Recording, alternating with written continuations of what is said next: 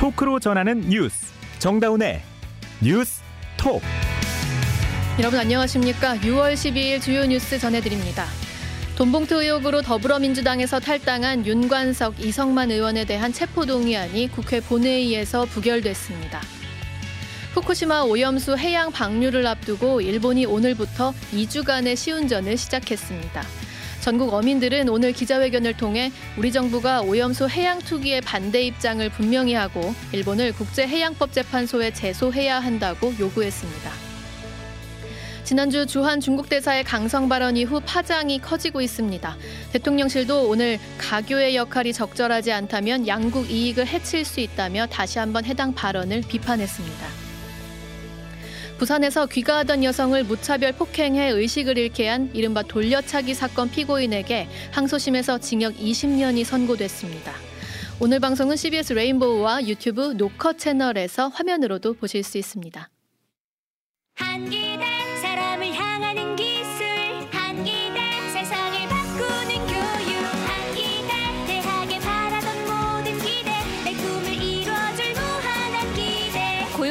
설립한 실사고 시형 인재양성대학. 한국기술교육대학교. 함께 복용해도 괜찮은 약일까? 가깝고 좋은 병원 어디 없을까? 의료 고민은 그만. 모든 의료를 내 곁으로. 내 곁으로 항상 의료 가까이. 내 곁으로 내 곁으로 건강을 가까이. 의료를 내 곁으로. 내 곁 의료. 건강보험 심사평가원. 내곁 의료 심평 이른바 전당대회 돈봉투 의혹으로 더불어민주당에서 탈당한 윤관석, 이성만 의원에 대한 체포동의안이 국회 본회의에서 부결됐습니다. 구속을 피하게 된 건데요. 여권은 방탄국회라며 거세게 반발했습니다. 김기용 기자가 보도합니다. 무소속 윤관석, 이성만 의원에 대한 체포동의안이 무기명 전자투표 결과 최종 부결됐습니다. 김진표 국회의장입니다. 국회의원 윤관석 체포동의안은 가 139표, 부 145표, 기권 9표로서 부결되었음을 선포합니다.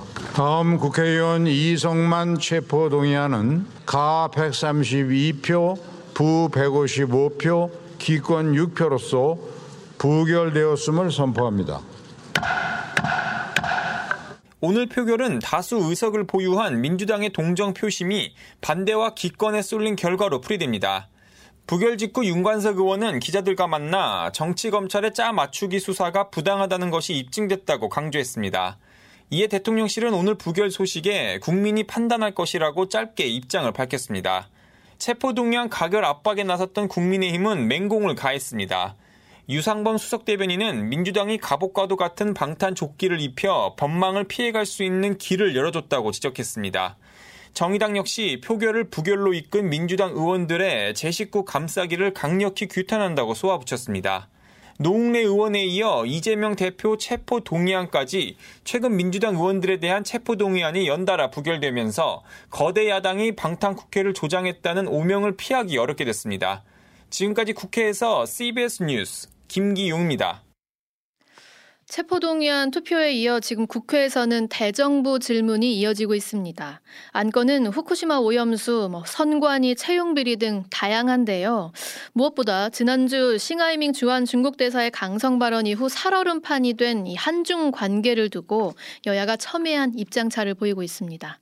이 사안 외교부 출입하는 김영준 기자와 이야기 나눠보죠. 안녕하세요. 네, 안녕하세요. 네, 지난주에 이 강성 발언 나온 후로 주말 사이에 양국이 각각 그 상대국 대사를 불러들이는 상황까지 벌어졌잖아요. 네네. 지금 국회에는 좀 분위기가 어떻습니까? 오늘 국회 대정부 질문에서 한덕수 국무총리가 외교관으로서 대단히 부적절했다 이렇게 말했고요. 음. 박진 장관도 한중 간의 상호 존중을 강조하면서 싱하이밍 대사를 비판했습니다. 또 대통령실 관계자도 오늘 기자들과 만난 자리에서 비엔나 협약에 외교관은 접수국의 법령을 준수하고 내정에 개입하지 않아야 한다고 규정돼 있다며 대사라는 자리는 본국과 주재국을 잇는 가교와 같은 역할을 하는데 네. 역할이 적절하지 않다면 본국에도 주재국에도 국가적 이익을 해칠 수 있다 이렇게 말했습니다. 음, 이 사안을 두고 민주당이 그런 말을 하도록 중국에 멍석을 깔아줬다. 여당은 지금 이렇게 비판하고 있고 또 야당은 아니다. 이 중국과 관계를 개선하고 우리 국익을 위해서 지금 협조할 방향을 찾아야 할 정도의 위급한 상황이다. 이렇게 맞서고 있잖아요. 네네. 처음부터 한번 찬찬히 짚어주세요. 지난주 목요일에 서울 성북구 중국 대사관저에서 민주당 이재명 대표와 싱하이밍 대사가 만났습니다. 네. 유튜브로 생중계도 됐는데 싱 대사가 생각보다 굉장히 센 발언을 한 거예요. 음. 직접 한번 들어보시죠. 미국이 승리할 것이고 중국이 패배할 것이라는 그런 파이팅이 하고 있는 것 같습니다. 분명히 잘 못된 판단입니다. 싱 대사는 북한에서 근무해서 한국어가 유창합니다. 네. 또 잘못된 판단이자 역사의 흐름도 제대로 파악하지 못했다고 덧붙였는데 바로 다음 날인 금요일 오전에 우리 외교부 장호진 1차관이 싱대사를 외교부 청사로 불렀습니다. 음. 이걸 초치라고 하죠. 외교부에 따르면 아주 엄중 경고했다고 하는데요.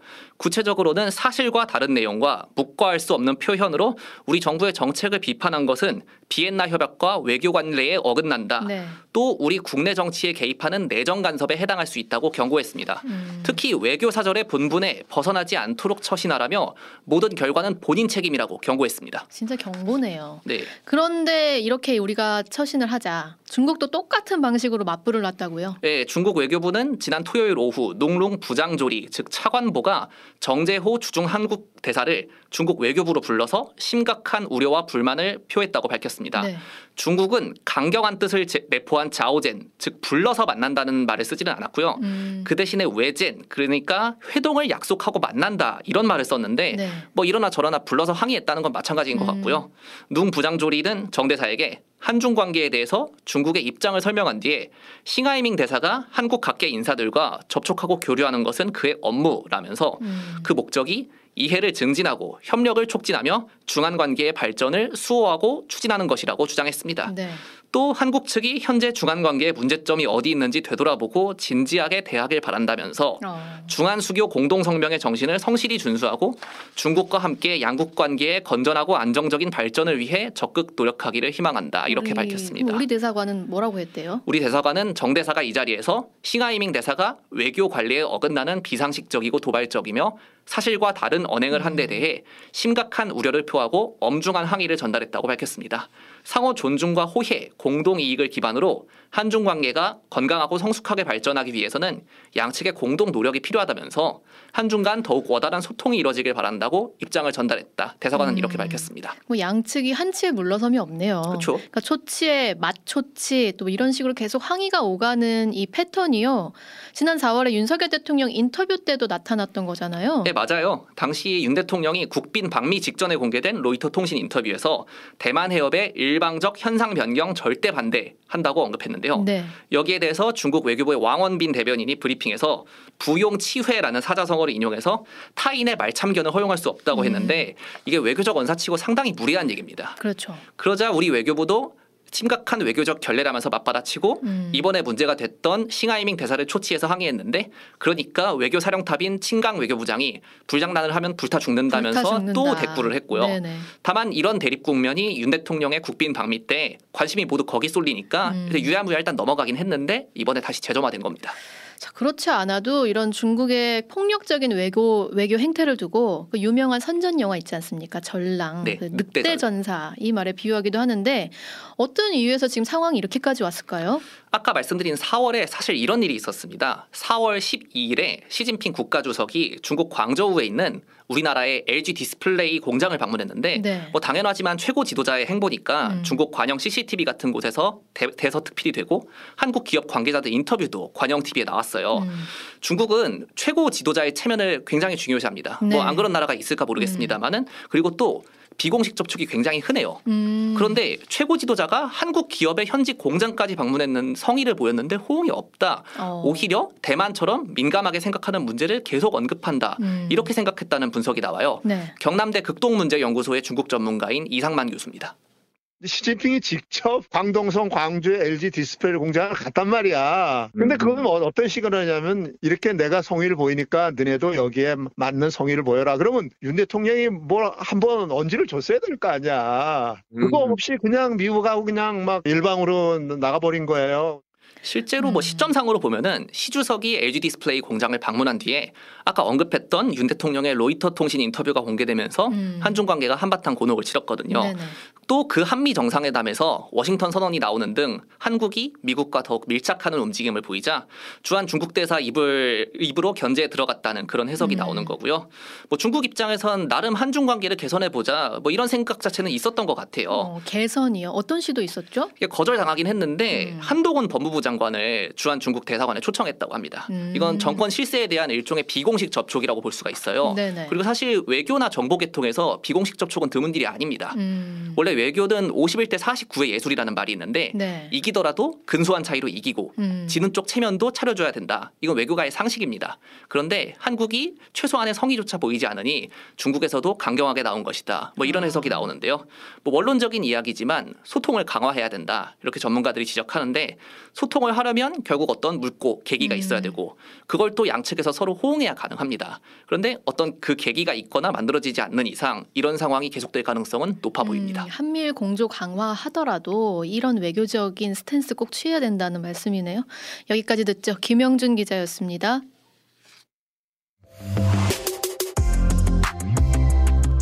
여러분은 지금 뉴스다운 뉴스 정다운의 뉴스톡을 듣고 계십니다. 예고한 대로 일본 정부는 오늘부터 후쿠시마 원전 오염수 방류를 위한 시운전을 시작했습니다. 일본 국내는 물론이고 국제사회의 반대 목소리도 커지고 있습니다. 국채팀 권민철 기자입니다. 오늘 아침 8시 40분 후쿠시마 원전 오염수 방류를 위한 설비들이 시운전에 들어갔습니다. 우리 시찰단이 최근 들러본 바로 그 시설들입니다. 한국 시찰단이 시설에 문제가 없다고 오케이 사인을 준 때문인지 올여름 방류를 예고했던 일본 행동이 거리낌 없어 보입니다. 시운전은 2주간 진행됩니다. 오염수가 아닌 물을 방류해 보면서 개통과 비상장치에 문제가 없는지 점검한다고 합니다. 시운전에 문제가 없으면 본운전에 문제가 없고 따라서 방류에 문제가 없다는 인식을 심어주려는 의도로 보입니다. 일본 어민들의 반대도 커지고 있습니다. 정부가 하려고 합니다. 확실히 하려고 합니다. 하지만 어부들은 마지막까지 반대할 겁니다. 끝까지요. 국제사회 우려도 높아지고 있습니다. 홍콩 정부는 최근 잇따라 오염수 방류를 말라고 압박하고 있습니다. 오늘은 가능하다고 해도 내일 어떤 이유로든 사고가 난다면 부주의한 취급으로 심각한 문제가 발생합니다. 홍콩 정부는 오염수가 방류되면 기존 일본산 농산물에서 수산물까지 수입 금지를 확대하겠다는 강경 입장입니다. 중국 정부와 태평양 도서국들의 반대 목소리도 커지고 있습니다. 말레이시아 언론도 오늘 시운전 소식을 전하며 우려 섞인 눈으로 지켜보고 있습니다. CBS 뉴스 권민철입니다. 이렇게 오염수 방출이 눈앞으로 다가오면서 우리 어민들의 근심도 이만저만이 아닙니다. 오늘은 국회 앞에 모여 목소리를 모았는데요. 이 삶의 터전인 바다가 오염될 것이란 두려움을 넘어 이제는 절망감까지 느낀다는 어민들 이야기 임민정 기자가 취재했습니다. 일본 정부는 후쿠시마 원전 오염수 해양 투기 즉각 처리하라!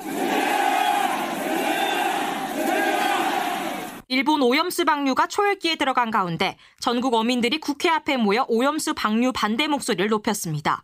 어민들은 단순히 수산물이 팔리지 않는 문제를 넘어 삶의 터전인 바다가 영영 오염될지 모른다는 절망 속에 빠져 있었습니다. 전국 어민의 총연맹 김종식 상임부회장입니다. 오염수가 방류되면 누가 안심하고 수산물을 먹겠습니까? 오염수는 우리 어민들에게 대재앙입니다. 전국에서 모여든 어민들은 오염수 방류를 막으려는 심정을 알리기 위해 새벽부터 서울로 달려왔다며 정부와 국회가 해법을 마련해달라고 호소했습니다. 부산 어민 양정복 씨입니다. 우리 어민들은 뭐 알퍼스니 삼중수소니 뭐니 하는 전문 용어는 모릅니다.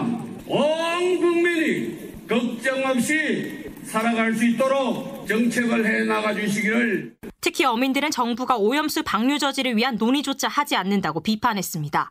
후쿠시마 오염수가 바다로 나오지 않도록 국제해양법 재판소에 일본 정부를 제소하는 등 구체적인 행동에 나서야 한다는 지적입니다. CBS 뉴스 임민정입니다.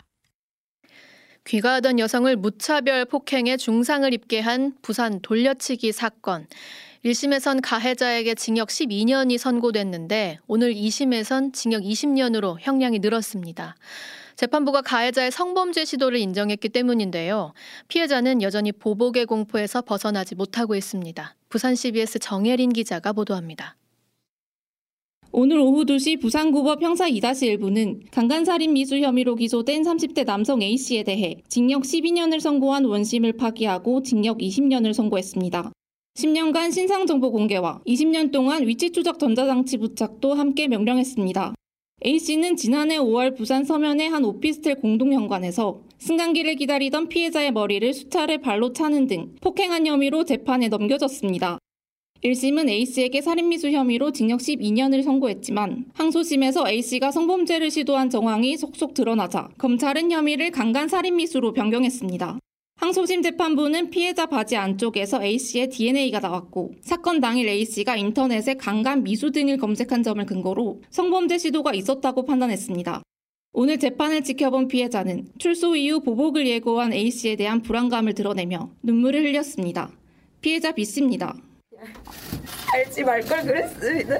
출소하면 그 사람은 50인데 저렇게 대놓고 보복하겠다는 사람을 아무도 안 지켜주면 저는 어떻게 살라는 건지 나는 아무 잘못도 안 했는데 한편 윤 대통령은 오늘 국무회의에서 여성 대상 강력범죄의 가해자 신상공개 확대 방안을 주문하기도 했습니다. 항소심 재판부가 명령한 A씨의 신상공개는 상소 가능성이 남아있어 형 확정 전까지는 이뤄지지 않을 전망입니다. CBS 뉴스 정혜린입니다. 삼성전자의 전직 상무 등 일당이 회사의 반도체 제조 기술을 통째로 복사해 중국에 공장을 세우려고 한 혐의로 재판에 넘겨졌습니다. 이들이 빼돌린 기술은 최소 3천억 원, 많게는 수조 원에 달하는 것으로 파악됐습니다. 정성욱 기자의 보도입니다. 수원지검 방위사업 산업기술범죄수사부는 산업기술보호법과 부정경쟁 방지법 위반 등 혐의로 삼성전자 전 상무인 A씨를 구속 기소했다고 밝혔습니다. A씨는 2018년 8월부터 이듬해까지 삼성전자 영업비밀인 반도체 공장인 BED와 공정 배치도, 공장 설계 도면을 해외로 빼돌린 혐의를 받습니다. A씨는 반도체 업계에서 28년을 근무한 국내 최고 전문가로 꼽힙니다. 그는 2015년쯤 중국과 대만 자본으로부터 거액의 투자를 받고 중국과 싱가포르의 반도체 제조회사 두 곳을 설립했습니다.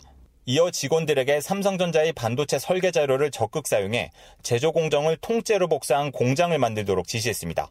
A씨가 빼돌린 BED는 반도체 제조 공간인 클린룸에 불순물이 존재하지 않도록 만드는 조건인데 국가 핵심 기술로도 꼽힙니다. A씨는 반도체 8대 공정이 담긴 자료까지 사용해 중국에 공장을 세우려 했는데 삼성전자 중국 시안 공장에서 불과 1.5km 떨어진 곳이었습니다. 다만 A씨에게 투자하기로 한 대만의 전자제품 업체가 투자금을 지원하지 못하게 되면서 실제로 공장이 지어지지는 않았습니다. 검찰은 A씨가 빼돌린 자료가 최소 3천억 원, 많게는 수조 원에 달하는 걸로 파악했습니다. 검찰은 A씨와 함께 범행에 가담한 직원 6명도 불구속 상태로 재판에 넘겼습니다. CBS 뉴스 정성욱입니다. 다음 달부터 월 소득이 590만 원을 넘는 직장인은 연금보험료를 더 내야 합니다. 지난 2010년 이후 가장 큰 폭의 보험료 인상인데요. 우리 유리지갑도 얼마나 얇아질지 조혜령 기자가 보도합니다. 월 590만 원 이상을 버는 직장인이면 다음 달부터 국민연금 보험료를 월 16,650원 더 내야 합니다. 국민연금 보험료를 산정하는 지표인 기준 소득월액 상한액과 하한액이 동시에 올랐기 때문입니다. 소득 상한액은 553만 원에서 590만 원으로 하한액은 35만 원에서 37만 원으로 인상됩니다.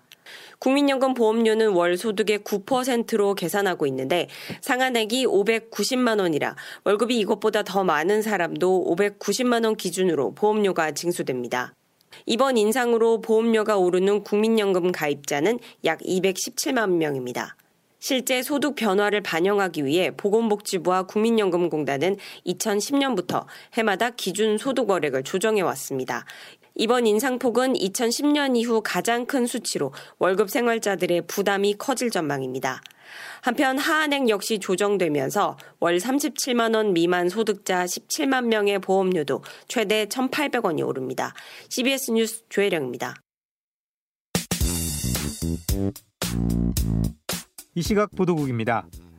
이동관 대통령실 대외협력특보의 아들 학폭 논란이 커지는 가운데 학교 폭력 예방법인 이른바 정순신 방지법이 오늘 국회 교육위원회를 통과했습니다. 개정안은 학교 폭력 피해 학생에게 법률 상담을 지원하고 피해 학생이 요청할 경우 가해 학생의 학급을 교체하거나 출석 정지를 하는 등 긴급 조치를 할 수 있도록 했습니다. 박영수 전 특별검사의 대장동 50억 클럽 의혹을 수사하는 검찰이 박 전 특검의 최측근인 양재식 전 특검보를 소환해 조사 중입니다. 양 변호사는 박 전 특검과 대장동 민간업자 사이에 청탁 실무를 맡았다는 의혹을 받고 있으며 조만간 박 전 특검도 검찰 조사를 받을 것으로 관측됩니다. 이태원 참사 부실 대응 혐의로 구속됐다가 지난주 보석으로 풀려난 박희영 용산구청장이 연차 휴가에 이어 오늘은 병가를 내면서 이틀째 출근하지 않았습니다. 지난주 보석 하루 만에 몰래 출근했던 박 구청장은 공황장애 등을 내세우며 유족들의 면담 요구를 거절하면서 반발하는 유족들의 피켓 시위가 이어지고 있습니다. 민주노총 산하 건설노조의 지난달 도심 불법 집회 혐의를 수사하는 경찰이 건설노조 간부 두 명이 계속 소환에 불응하면 체포하겠다고 밝혔습니다. 경찰청 국가수사본부 관계자는 건설노조 간부들에게 14일까지 출석하라고 4차 출석 요구를 했다면서 불응하면 체포영장 집행도 적극 고려하겠다고 말했습니다.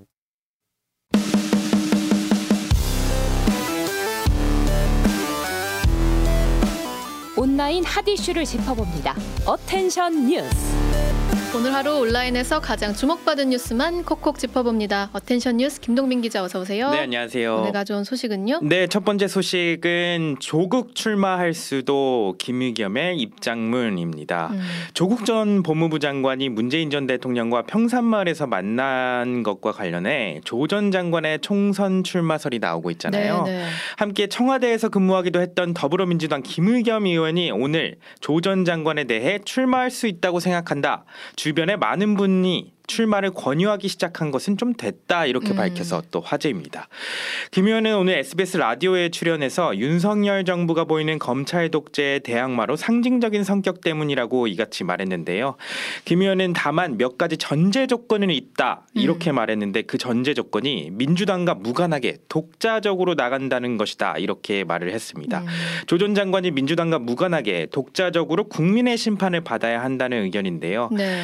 김 의원은 가장 기본적인 전제 조건 중 하나가 그것이라고 조 전 장관 스스로 생각하고 있다 이렇게 어. 전했습니다. 그러니까 조 전 장관이 현재 자녀 입시 비리 혐의 등으로 기소돼서 1심에서 유죄를 선고받기도 했잖아요. 네네. 이 점에 대해서 심판을 받아야 된다는 음. 것은 맞다 이렇게 말한 것으로 풀이가 됩니다. 음. 조전 장관은 지난 10일 경남 양산의 평산마을을 찾아서 문재인 전 대통령을 만난 뒤 페이스북을 통해서 길 없는 길을 걸어가겠다 이렇게 음. 밝혀서 대해서 총선 출마를 염두에 둔 거 아니냐 이런 관측을 낳기도 했는데요. 오늘 CBS 김현정의 뉴스쇼에서는 현근택 민주연구원 부원장도 총선 출마할 수 있다는 암시를 나타내는 것이다. 주변 분들 이야기를 들어봐도 고민하고 있는 것 같다 음. 이렇게 말을 해서 점점 점점 출마설이 현실이 되는 것 같습니다. 조 전 장관의 출마 앞으로 다가올 총선에서의 주요 관전 포인트가 될 전망입니다. 보통 뭐 길 없는 길, 뭐 길을 뚜벅뚜벅 가겠다 이런 네. 말씀들 하시면 출마하시더라고요. 네. 지켜봐. 봐야겠네요. 네. 다음 소식은요. 다음 소식은 123층 롯데타워 맨손 등반하다 붙잡힌 외국인입니다. 오늘 오전 서울 송파구 롯데월드 타워 외벽을 아무런 안전장치 없이 맨손으로 오르던 외국인이 4시간 만에 경찰에 붙잡히는 일이 벌어졌습니다. 오. 붙잡힌 사람은 영국인 고층 빌딩 등반가 조지 킹 톰프슨 씨였는데요. 네네. 킹 톰프슨 씨는 빌딩 꼭대기나 절벽에서 낙하산 활강을 하는 BASE jumping 목적으로 사흘 전에 입국한 것으로 조사가 됐습니다. 저희 지금 영상을 지금 띄워드리고 있는데 네. 진짜 123층 그 빌딩을 맨손으로 올라가고 있어요. 네. 경찰과 롯데물산에 따르면 이분은 오늘 새벽 5시쯤부터 롯데월드 타워 외벽을 맨손으로 등반했다고 하다 합니다. 그러던 중에 아침 7시 50분쯤 보안 요원이 발견했다고 하는데 네. 구조대원들이 도착한 뒤에도 등반을 계속했다고 해요. 그래서 아이고. 오전 8시 47분쯤 72층까지 도달했습니다. 그래서 롯데타워 물상과 이제 소방 당국은 건물 외벽 유지 관리 장비를 내려보내서 72층 높이에서 그를 태웠고 음. 73층에서 대기 중이던 경찰에 체포됐다고 해요. 아이고. 이 맨손으로 도달한 높이 72층 309m에 달한다고 합니다. 어마어마하네요. 상처 하나 없었고요. 탈진 증상을 좀 보이다가 회복을 했다고 합니다. 아니 근데 이게 본인이 안 다친 걸로 끝나서 너무 뭐 문, 그 문제가 근데 본인이 안 다쳐서 다행이긴 한데 이게 많이 떨어졌으면 그렇습니다. 밑에 지나가던 뭐 시민이든 행인이든 다칠 네. 수도 있었잖아요. 네, 그렇습니다.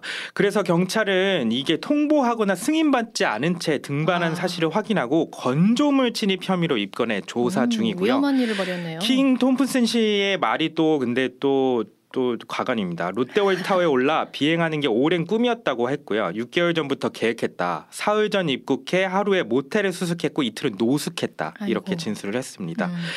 킹 톰프슨 씨는 2019년 영국 런던의 고층 빌딩 더 샤드를 맨손으로 오르다가 경찰에 붙잡힌 적도 있다고 합니다. 네, 다음 소식으로 넘어가 볼게요. 마지막 소식은 채팅 앱으로 함께 음.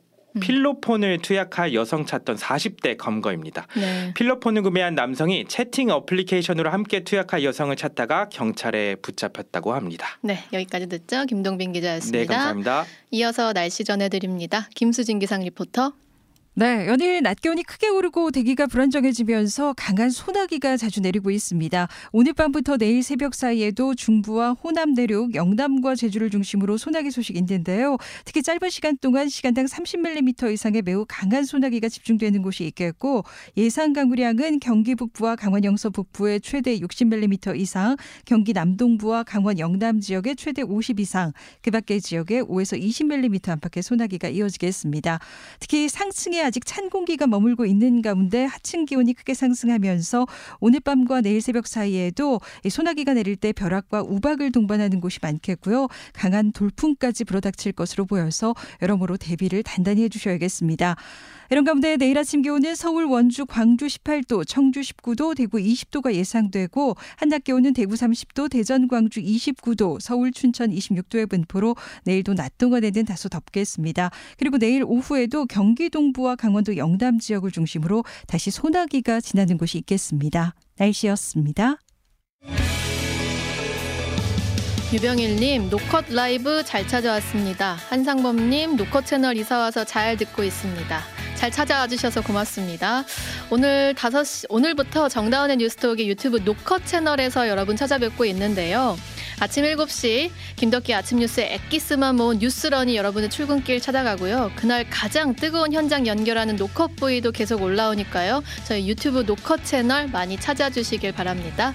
오늘 정다운의 뉴스톡이 준비한 소식은 여기까지입니다. 저희 내일도 유튜브 노컷 채널에서 찾아뵙겠습니다. 고맙습니다.